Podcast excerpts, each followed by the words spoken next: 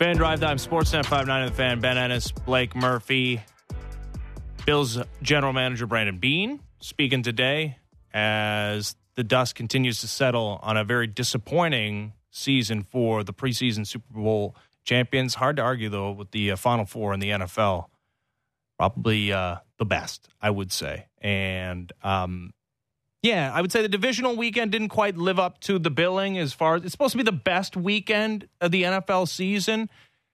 It wasn't as close as and as wild as wild card weekend was, but like I said, Blake, it, it does feel like you know this this league touts parity, which can be good in a way, but it's also nice to see some mainstays there, and uh, certainly AFC we got that. Well, it's the March Madness thing, right? You want upsets in the first weekend because it's fun and exciting, but when it comes down to it, you want the best teams against each other when it when it matters a little bit more. I think that's the same in the NFL, and having a team like the Giants in there, cool story.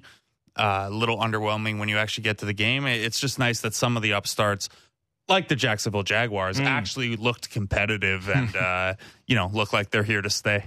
Uh, couldn't beat a hobbled Patrick Mahomes, though, um, as that injury has resulted in the uh, Bengals being favored for this AFC Championship game in Arrowhead. All right, let's talk to Peter King, NBC Sports Football Morning in America, and uh, you were all over the uh, the place uh, on the weekend, Peter. Uh, thanks for doing this. I know we couldn't hook up uh, yesterday, but you were you were two games over the weekend, which is, uh, I mean, you're you're like uh, George Clooney in um, uh, Up in the Air, where I'm sure you have Oh, like I the love platinum card. Movie.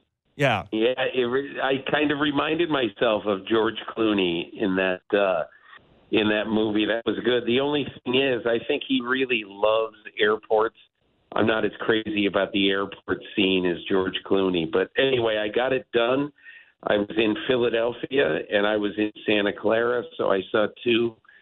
Uh, the first game wasn't good. The second game was interesting. It was a defensive tussle and uh, the Cowboys, uh, I thought were, I thought their defense was very good. Everything else about their operation was awful. But um, anyway, yeah, it was a fun weekend.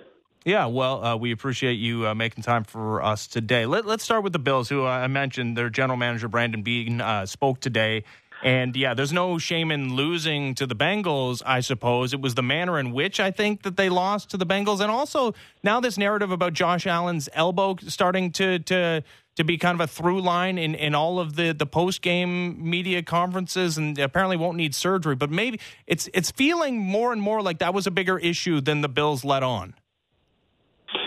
I think it probably was, but you know, and again, I don't mean to be uh, uncaring about things like that, but when you see Patrick Mahomes winning on one leg, and then you also see uh, Jalen Hurts winning with a bum shoulder, and I spent some time talking to him afterwards. Make no mistake, his shoulder is not whole. Um, I think that Buffalo has a lot more problems. I shouldn't say a lot more problems.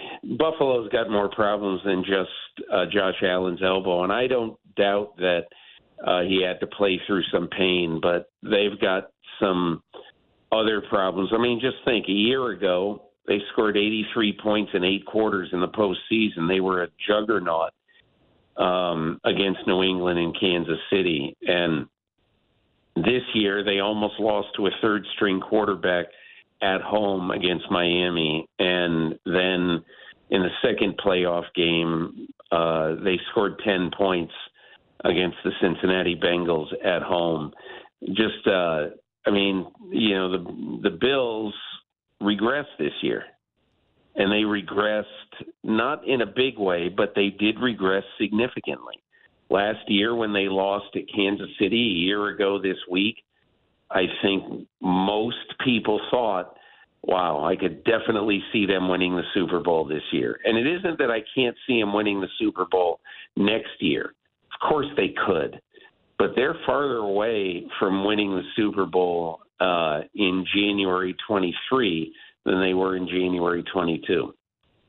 So, Peter, when you look at, you know, among the things that were troubling about that game, uh, I know a lot's been made of Diggs's uh, leaving the the stadium pretty early, and then, uh, of course, the defense being, well, don't you want a guy to care like that? Um, more maybe more tangibly, it did look like him and Josh Allen misconnected a couple times during that game. Maybe it was Allen's willingness to take risks in that environment or the elbow, but it's not the first time that Diggs has expressed at least a little bit of uh, unhappiness with the way that that offense has flowed at times. Um, do you make anything of that, or is this just kind of the normal quarterback, wide receiver, offensive coordinator If push and pull?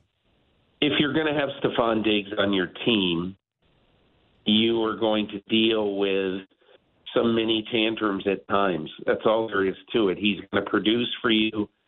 He's a guy who uh, is just that's who he is.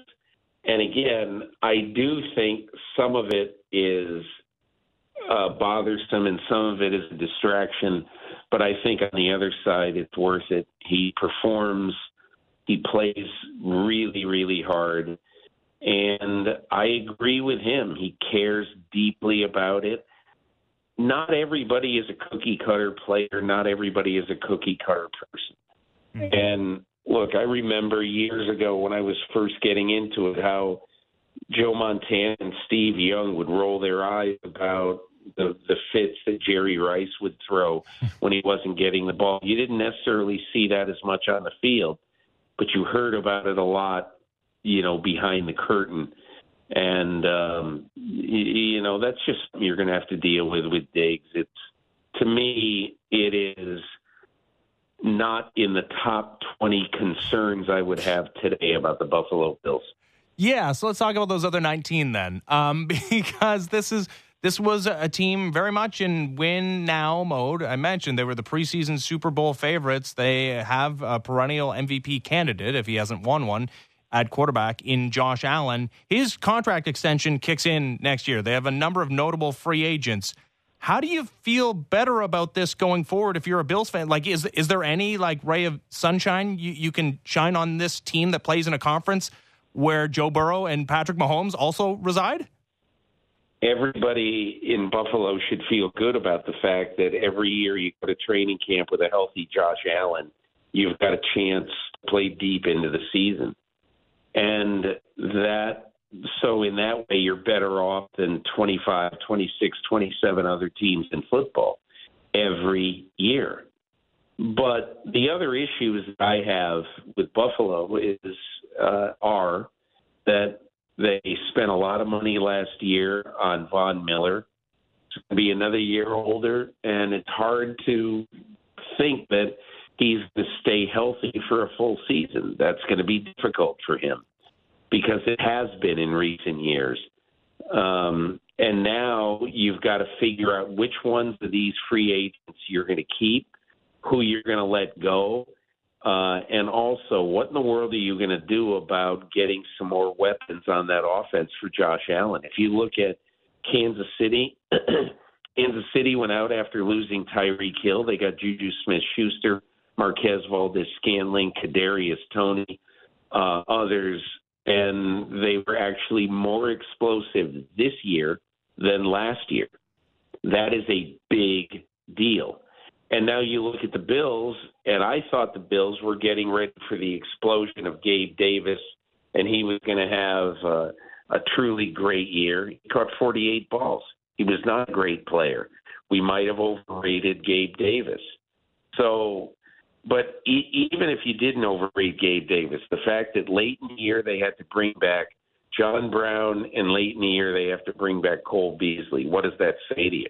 It says they don't have enough weapons on their roster as it's currently constituted, and Brandon Beane is going to have to beat the bushes, shake the trees, uh, figure out ways to get two or three more weapons to help Josh Allen on offense, at least two, I would say the other potential concern for the Bills, in addition to that Miami team that that took them to the wire, looking pretty good, uh, the New York Jets, a really good defense, a pretty young team, maybe a quarterback away in.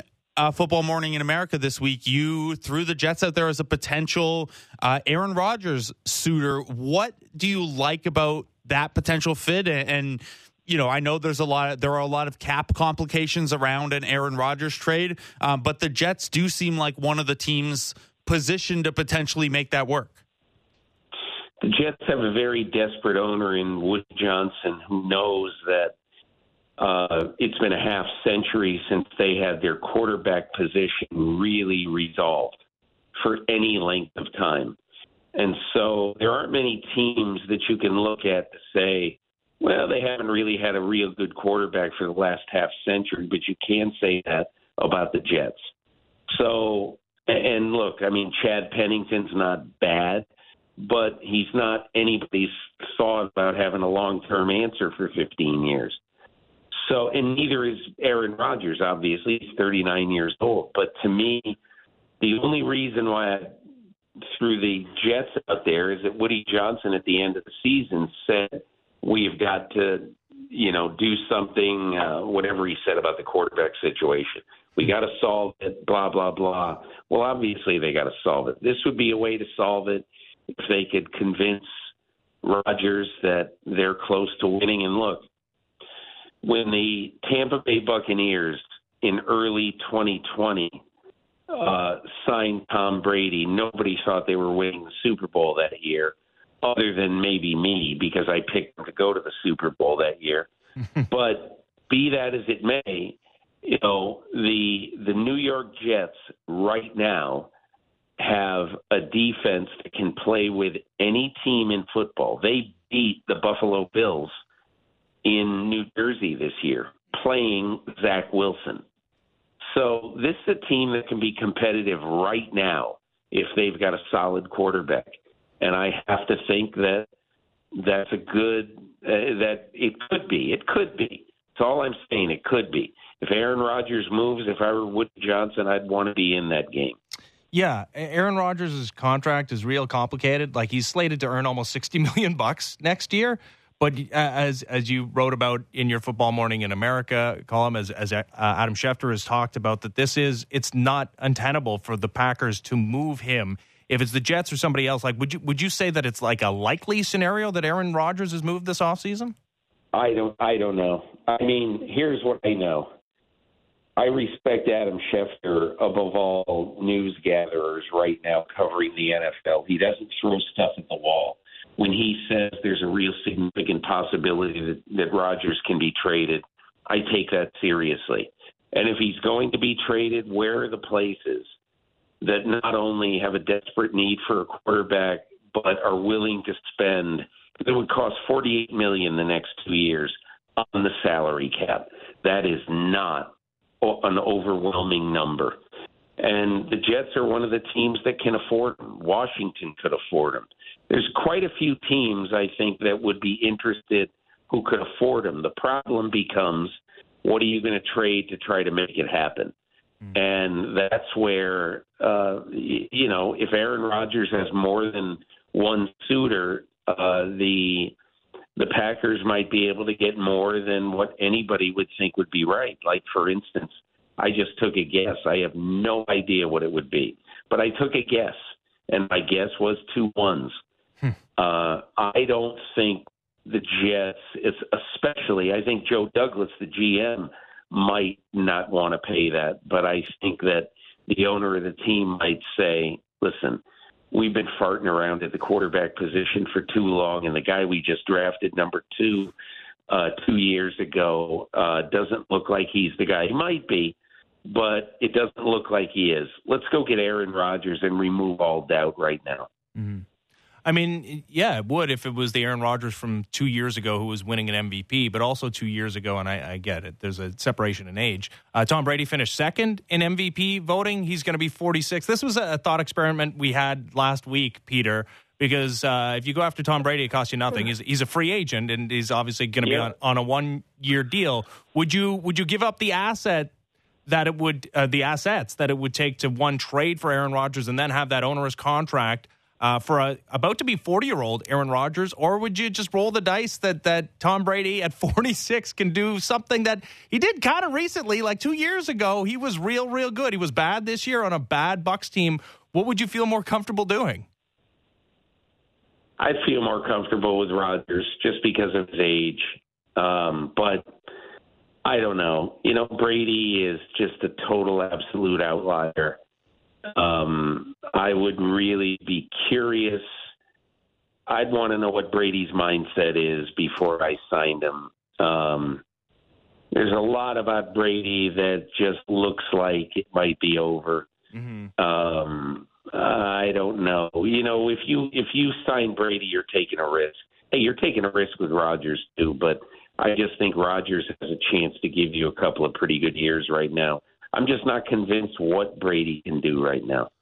So that's looking ahead to the offseason and next year. Let's recenter it on what's going to take place this weekend. We got Chiefs against Bengals, Mahomes versus Burrow, uh, two guys who are not 40 and 45 uh, who are right in their primes there. Um, Burrow obviously has the track record against Kansas City. Mahomes, meanwhile, in his fifth straight AFC title game. Um, what are you looking for from this one? Do you do you see anything to the Bengals having had KC's number a little bit the last couple years?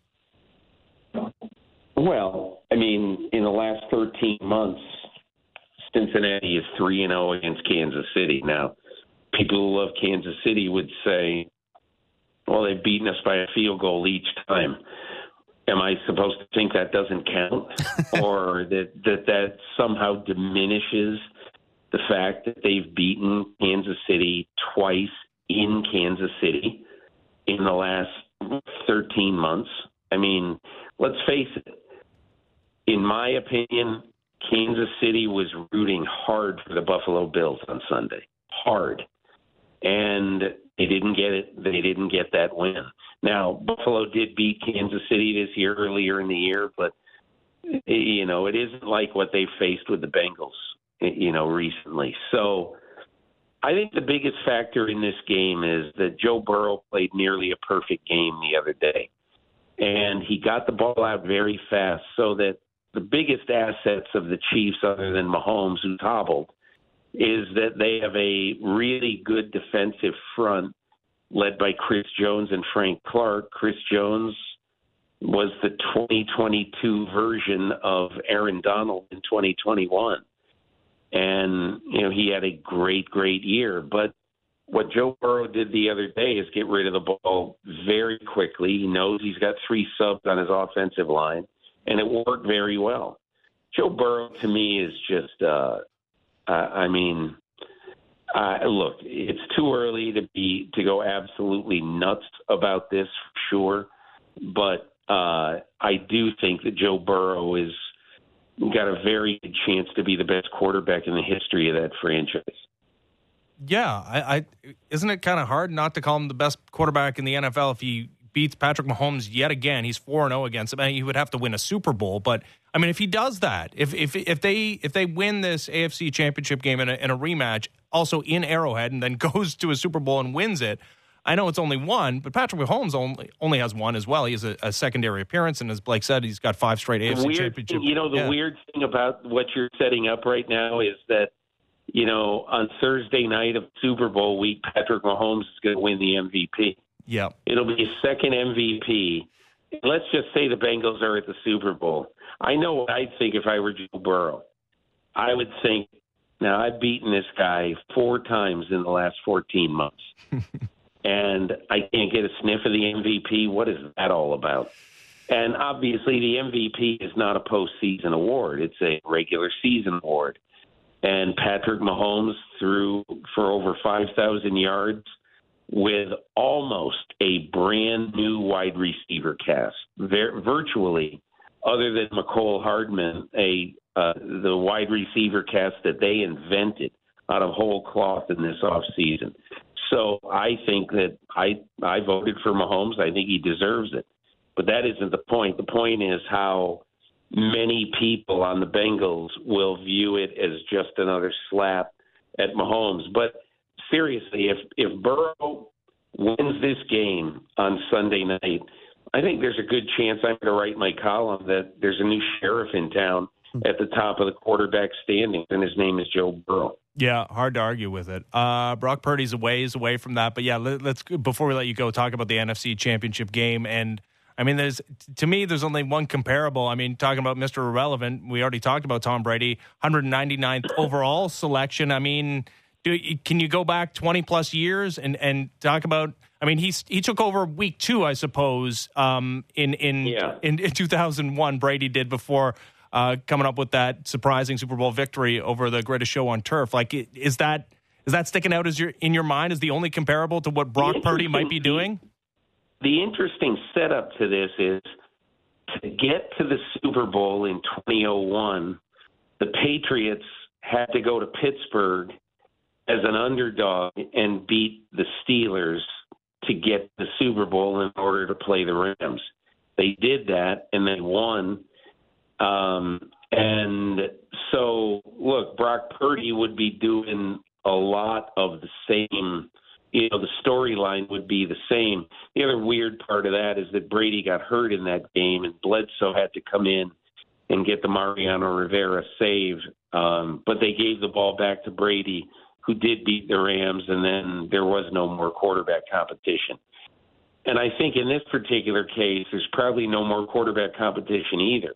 Brock Purdy is going to enter next year at training camp uh, with the job, and he might get pushed at some point by Trey Lance, but I doubt he's going to get pushed right at the beginning by Trey Lance. And I think the whole issue right now with Brock Purdy is that you know, he realizes who he is and he understands that his biggest strength is have long drives, protect the ball. And I find this to be amazing about Brock Purdy. He's played eight games. He's actually started seven. He's played 55 minutes of the other one. Hmm. So, in other words, he's played eight games as an NFL quarterback. Mm-hmm. Do you realize how odd it is that he's played eight games? He has never fumbled. Never mind having a lost fumble. He has never fumbled the ball in eight games, and he's thrown three interceptions. Now, that is the definition of uh, a quarterback doing everything that he needs to do to get his team in the win column. You never turn it over. You play efficiently. You have a high completion percentage, and you're able to take a big hit and get back up. That's been Brock Purdy. Everybody keeps waiting for him to fail. He wasn't spectacular the other day, but he was good enough to win a defensive slugfest, and he vastly outplayed Dak Prescott. Oh, so, yeah. Everybody who's still waiting for Brock Purdy to fail or to slip on a banana peel, I think you're going to be. He might lose this weekend, hmm. but it won't be, be. In my opinion, anyway, I don't think it'll be because he plays lousy. No, it hasn't happened yet. Uh, it's an unbelievable, unbelievable story. Peter, uh, thanks again for doing this. Appreciate it. No problem. Enjoyed it, guys. Have a great week. You too. There's Peter King, NBC Sports, football morning in America.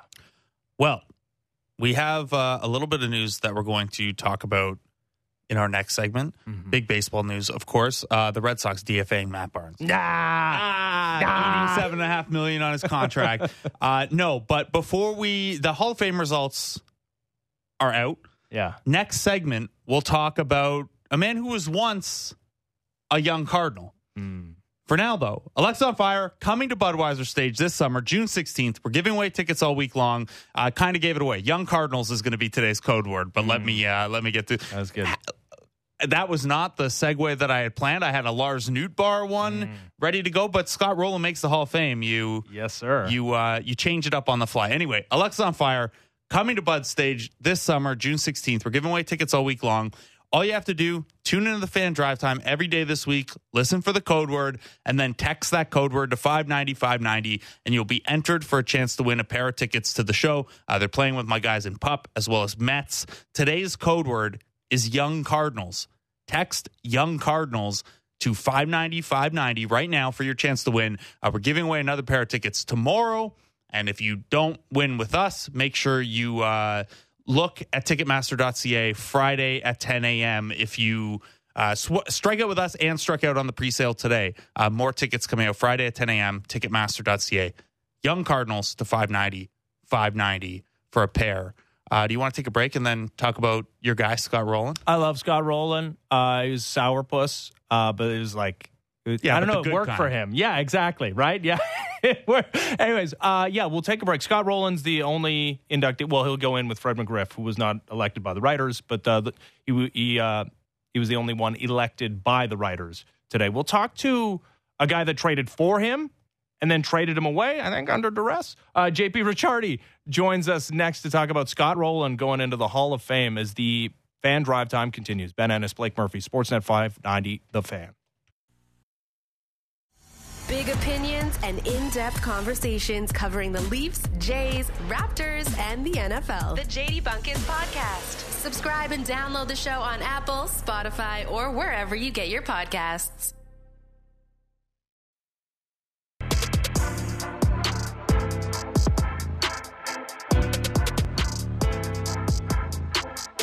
All right, fan drive time, Sportsnet 590, the fan, Ben Ennis, Blake Murphy, and no offense to Matt Chapman, but Scott Rolen, best defensive third baseman the Blue Jays have ever employed. Uh, they can now say that they used to employ a Hall of Famer elected by the baseball writers today. The only inductee elected by the writers, as uh, Fred McGriff going in as well, elected by a committee.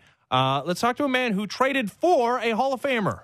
JP Ricciardi, former Blue Jays GM, uh, currently special advisor to the president of baseball operations for the San Francisco Giants. How's it going, JP? Thanks for doing this. Yeah, no problem. How you guys doing? Doing very well. Um, so tell us what you thought of Scott Rolen when you traded Troy Glaus to, to go out and get him. Well, I think uh, beyond the fact that he's such a great player, um, Scott might have been one of the the best guys I've ever been around as far as a professional. Um, this guy was definitely raised the right way. Uh, played the game with so much class and had so much respect for the game and the way it should be played. Held others accountable for how they should play the game. I mean, the consummate professional. So so happy for him. Well deserved. Uh, it was an absolute pleasure to have uh, when we had him in Toronto, and uh, you know, it was almost a gift that kept on giving because Glaus played so well for us. We were able to trade Rolen, uh, Glaus for Rolen. Rolen played well for us, and then we were able to trade Rolen for Encarnacion, hmm. and he played well. So it was it was kind of like uh, a three-headed monster with those guys. But um, I'm just so happy for Scott. He's just he's a great great guy. You know, you think of those Blue Jay teams, and for me, uh, Carlos Delgado, uh, Roy Halladay, Frank Thomas, Scott Rolen. I mean, I could go on and on, but you know, we had some pretty good teams, but we had some better people, and uh, Scott was right at the top of the list. Now, I know Troy Glaus got the occasional appearance over at shortstop, and that's not something Scott Rolen got to do. Uh, but Scott Rolen, pretty resoundingly considered one of the best defensive third basemen we've seen. Eight time gold glover. Uh, when you look around at, at, the third baseman you've had on your team or just that you've gotten to watch up close, where does he rank for you? Just like I immediately think of the smoothness at third base when I think of Scott Rolen. Well, you know, I was scouting before I became the GM of the Blue Jays, so I got to see Rolen when he was coming up, when he was a young, young player in A ball, Double A, and Triple A with the uh, with the Phillies, and so I really had a long history of watching him play, and I think uh, what stood out for me was his consistency as far as if you hit the ball to Scott Rolen, you were out, and yep. you know you don't you don't say that about a lot of guys. I think you guys are seeing Chapman now; he's a good third baseman as well. Uh, but uh, one of the most amazing things I'll never forget this about Scott Rolen was I actually brought my two boys out to watch him in spring training all the time, and I never saw Scott Rolen all spring training and pre pregame workouts and stuff. He never threw a ball above Lyle Overbay's head at first base. It was it was always at the shoulders, at the chest, or right at Lyle's face. Lyle never had a move, and this was every day, day in and day out. He probably go through maybe 20 to 25 a day over there. Never once did you ever see Rolen throw a ball away. And I think, you know, what made him such a good player was he practiced the way he was going to play. And he had a very set regimen about how he went about doing his work. And uh, on top of the fact that this is a big man, six four, two hundred. 200, and very, very athletic and very, very good first step quickness. So, you know, you, you combine those things with a really good hands and the ability to throw and to, you know to be athletic. Uh, I mean, it, that's why you have Gold Glovers, and he's obviously was one of the best. No, he was amazing, uh, incredible, incredible to watch. Uh, he was very dour to, to, from the outside looking in, and it worked for him. JP, I guess he was very serious about his craft, but I mean, you can speak to to him as a like. I don't know if I ever saw him smile as a Blue Jay, and yeah, obviously the the, the it didn't end uh, all that great with the, a team that was very much disappointed. But yeah, um, he just seemed very serious, and I guess it works for some guys. It worked for him. Yeah, I think you know another guy when you when you got to know him, uh, you know what he shows publicly and what he is privately is is probably two different things. But uh, he did. He took his he took his craft serious. And I mean, how many times did you see Roy Halladay smile? Yeah, uh, not many. You know, it wasn't like he was smiling all the time. And, and Frank Thomas, I put him in that category too. I mean, you know, very few guys uh, that are good at their craft you know, they want to be good at what they do. They want to prepare the way they want to prepare. They have a set routine. They don't want someone to bug them doing it. And you know, you just had to know when the time was to, to talk to these guys. And I thought Rolen was very intelligent. I think his mother was a, a, a teacher. Uh, he was well read. Um, you know, easy to talk to, but very, you know, highly intelligent. And uh, he definitely had a sense of humor about him. He just didn't let his guard down too often. Can you tell us a little bit about how it ended? And, and you mentioned it, yeah. Uh, you, you, turned it over nicely by acquiring a guy who ended up being a franchise icon in uh, Edwin Encarnacion. But obviously, like I said, that was a, a disappointing Blue Jays team. Um, and I'm sure he didn't enjoy playing on a team that didn't have postseason aspirations. But yeah, uh, how did it end uh, in Toronto with Scott Rolen? Well, I, I don't think it ended poorly. I think it just we had an opportunity to trade him to, to, to what we thought was going to upgrade from the position. I think Scott's power was down a little bit at that point. I think his back was bugging him. Uh, he was really hoping to get off the turf. Uh, he didn't like playing on the turf, and we had an opportunity just to turn it into uh, to Encarnacion and you know a couple of other guys. Uh, so you know, it was just advantageous for us to be able to move him, and, and we were we were fortunate enough to be able to, to you know, to get a guy that ended up having a great career in Toronto.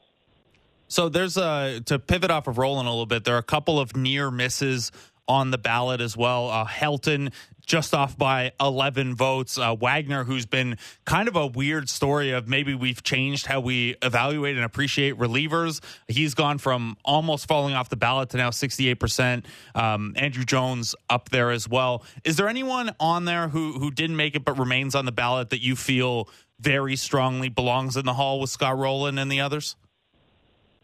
I don't know the list off the top of my head. Uh, I have a hard time believing any of those guys you just mentioned uh, are not deserving of being on. I, I don't understand how Billy Wagner, you know, he he to me should be a slam dunk. Um, listen, it, it's. I guess it just depends on how how you view the players, and and it almost has to be a groundswell. I mean, you could expand this. I could tell you two players I think should be in the Hall of Fame right now that I think Kenny Lofton should be in the Hall of Fame, and I think Dave Concepcion should be in the Hall of Fame.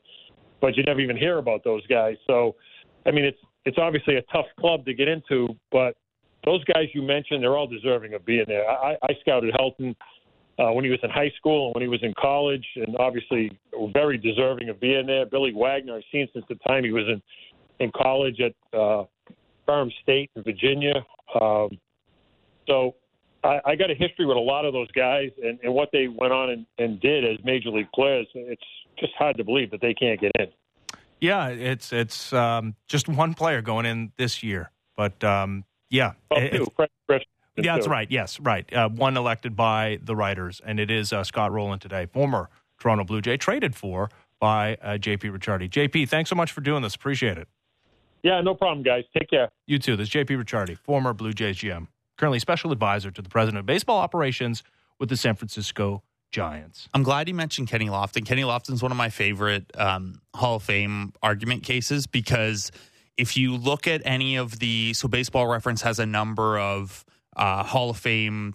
They, try to project a bunch of, of Hall of Fame things. And um, Adam Darowski, who now works for uh, Sports Reference, he used to do um, his own kind of Hall of Fame thing that that he's a baseball historian, and he used to try to quantify these things too. And Kenny Lofton comes out as like almost the exact average Hall of Fame center fielder. Yeah. It's like, well, if you're an average Hall of Fame center fielder, you should be in the Hall, You right? should be well inside the hall. Um, but he's like just like a fraction of a war off here and there. Mm. Um, so he's almost like like if you were arguing with a center for a center fielder, it's like in the NBA, it's become if you're a guard, it's like okay, you got to beat Mitch Richmond's case to get in. Right. That's a low bar. Yeah. The Kenny Lofton bar is extremely high. If you're a center fielder, you know we're talking 600 plus uh, stolen bases, four Gold Gloves, a whole bunch of All Stars, uh, and like 17 years in the league. So I, I love the Kenny Lofton part of the debate. I, I think probably given how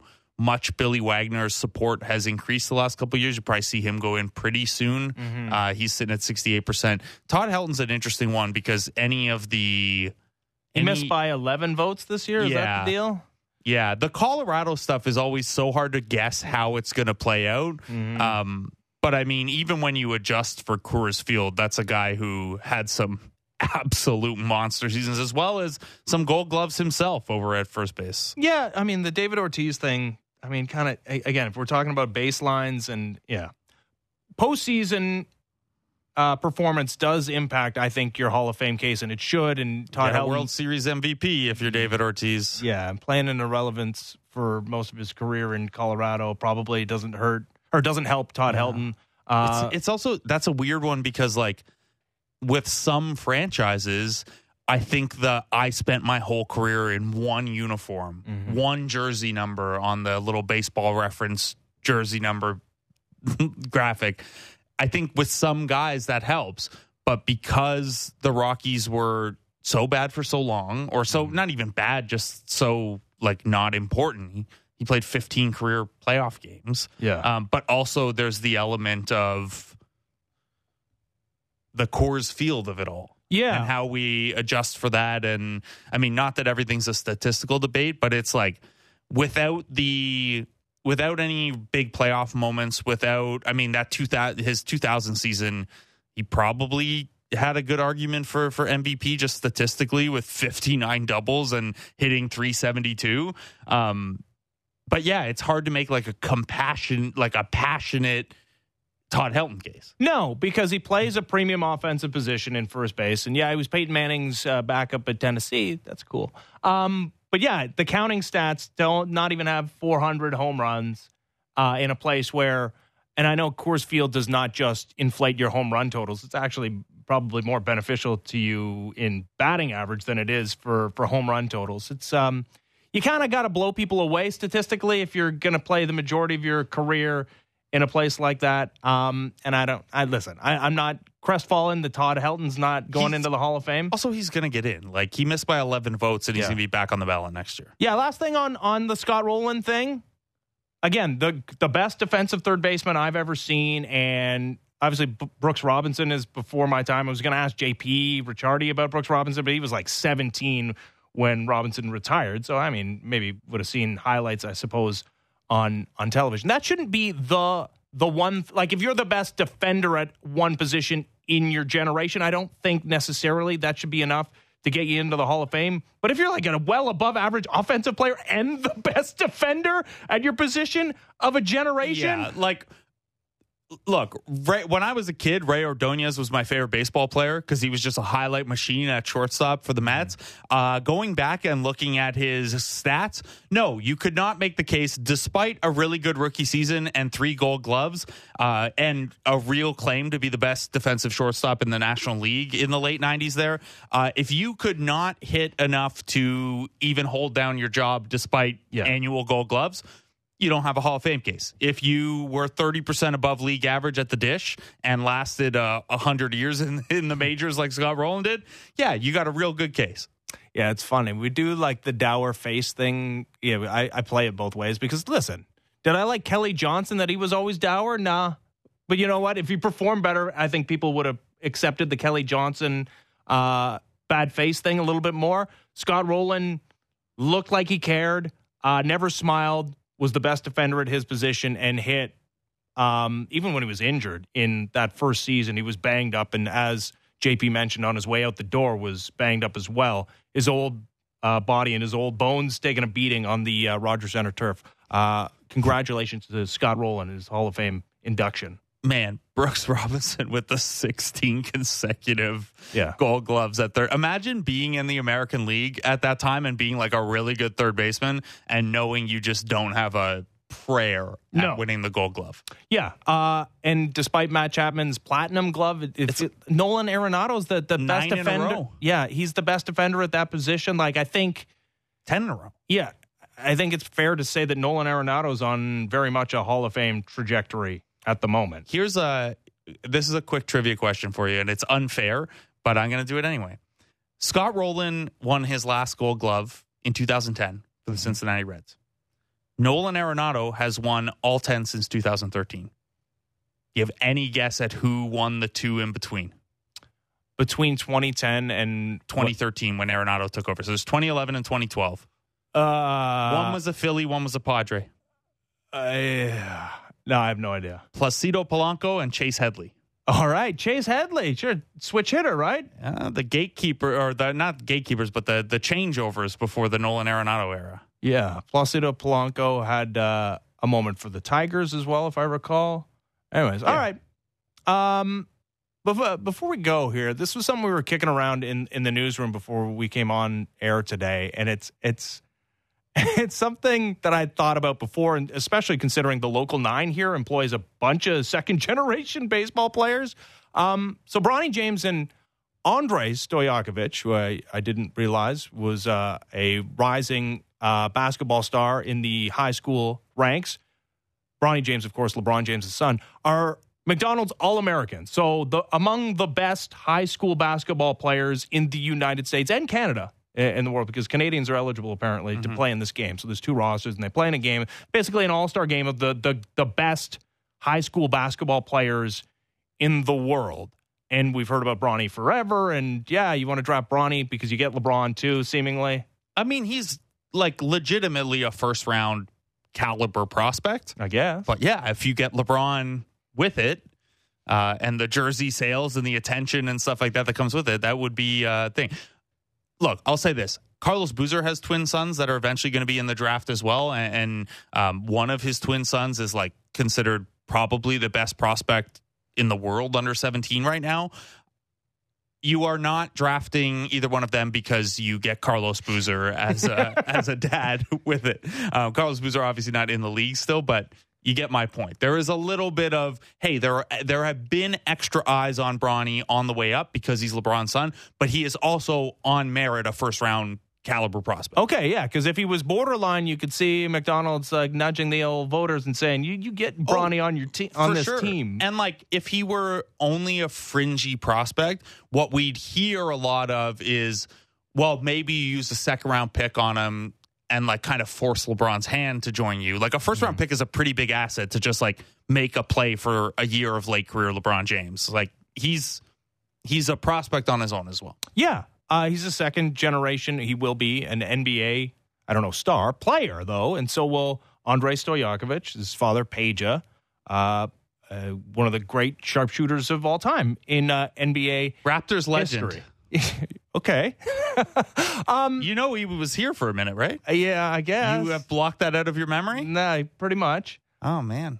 All those, right. uh, those two games didn't mean much to you. No, and they should have. Um, so this is something again that we've seen locally as the Blue Jays employ Bo Bichette, Vladimir Guerrero Jr., and Cavan Biggio, all second generation baseball players. Now, the history of pro sports in North America, like honestly, isn't that long. Like it's maybe a hundred ish years for basketball. It's even shorter than that. And like the way we consume it now is what thirty years. Like would you say like the '90s or when sports took on the outsized importance that they have right now? I don't and, know. I wasn't alive before that, so I don't really know what. Yeah, Uh, yeah, but you you you you've you know read enough and understand enough about got the you. history of pro sports that people weren't exactly making hundreds of millions of dollars before the 90s but after the 90s the salaries went up and up and up and up and up and you were like a a, a corporation unto yourself as a pro athlete certainly now right?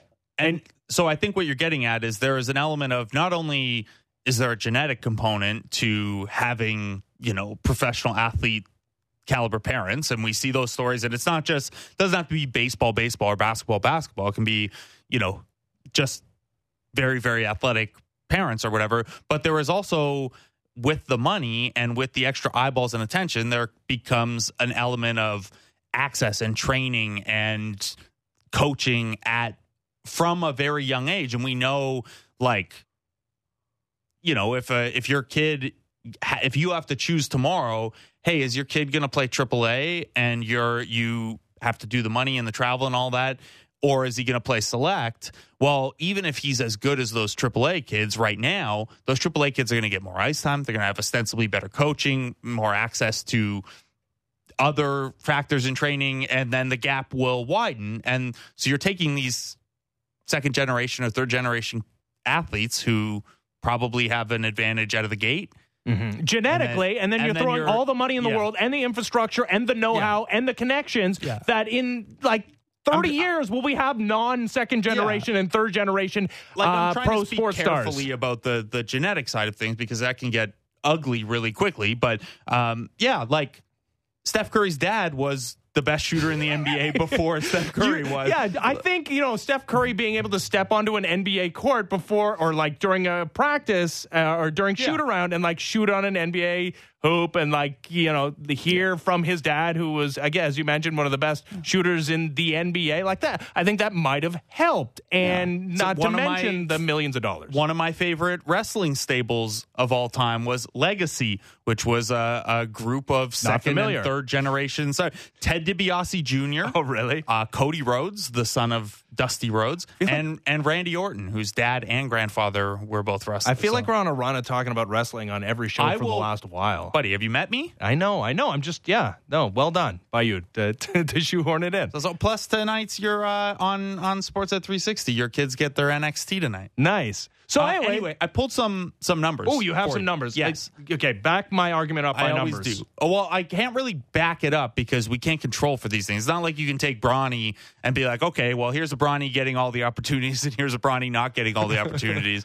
um, it's like uh, what was that Parent Trap kind of thing? Never seen it. Uh, anyway, in the NBA, we have had nine third generation players and 100 second generation players.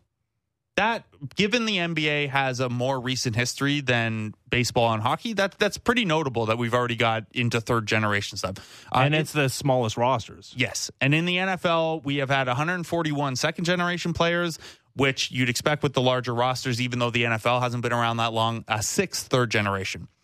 The NHL is where it gets interesting. Uh, we've had a fourth generation with Blake Geoffrion for the uh, Montreal Canadiens a couple years ago, uh, 11 third generation, and a whopping 242 second generation. Again, you'd think because hockey's been around so long, there's more room for that to. It's also cost prohibitive. Yeah. And it's been like not as much now, but like historically, it was fairly localized in Canada, where mm-hmm. like the pool of potential players you're pulling from is maybe smaller. Um, the league was also really small for a long time, though. Mm-hmm. So, uh, and then baseball is where you you know, the big rosters has been around for so long. Uh, there are five third generation families, 252 second generation, and a handful of potential fourth generation players currently in the minor leagues. So mm-hmm. uh, that'll make people feel old, I'd imagine. I'm surprised the number wasn't a little higher for baseball, but also to be clear, I'm dealing with like I'm trying to figure this out through Wikipedia and baseball reference and stuff like that. I'm not I I did not go through like everyone's birth certificates, but generally MLB and NHL a long history of second generations. NFL and NBA, it's a little newer, but in all of them, we're starting to see third generation and now in the NHL for. Well, but but what would really be interesting for me to know and for you to find out because you're Mr. Research, Mr. Numbers, is the ratio like is it getting higher? Like the the, the ratio of of second and third and fourth generation players amongst the pool of the normies, the the nepo babies, are they taking over? I think like because an- it feels like they anecdotally, are. yes, yes. but I don't know I mean, that's too much work. Even Come for, on. even for me, that's a that's a lot of uh, stuff to just for a one minute piece of radio. I'd appreciate it though. So anyone listening uh, with time on their hands that wants to do that, please, please, uh, please inform me of uh, the realities of the nepo babies in our pro sports. All right, time now for last call. Brought to you by Bet Rivers. It's a whole new game. Uh, let's dive deeper into uh, championship Sunday as uh, the Eagles are two and a half point favorites over Brock Purdy and the Niners in Go Philadelphia. Uh, we got the Bengals now favored at Arrowhead. I think the Chiefs opened up as like a one point favorite, but now the Bengals are one and a half point favorites with the uncertainty surrounding Patrick Mahomes, I suppose, and also the fact that the Bengals are really good and have beaten that team three straight times. Uh, Super Bowl odds right now Eagles at the top of the board, plus 250. Chiefs and Bengals tied at plus 260. And the Niners uh, bringing up the bronze medal position at plus 340. That was last call brought to you by Bet Rivers. It's a whole new game. I hope I didn't, you know, insult all you Nepo babies out there. But yeah, somebody figure that out because I, I think we're headed to a world where it's only the sons and daughters of pro athletes that play in pro sports. We'll be back tomorrow. See ya.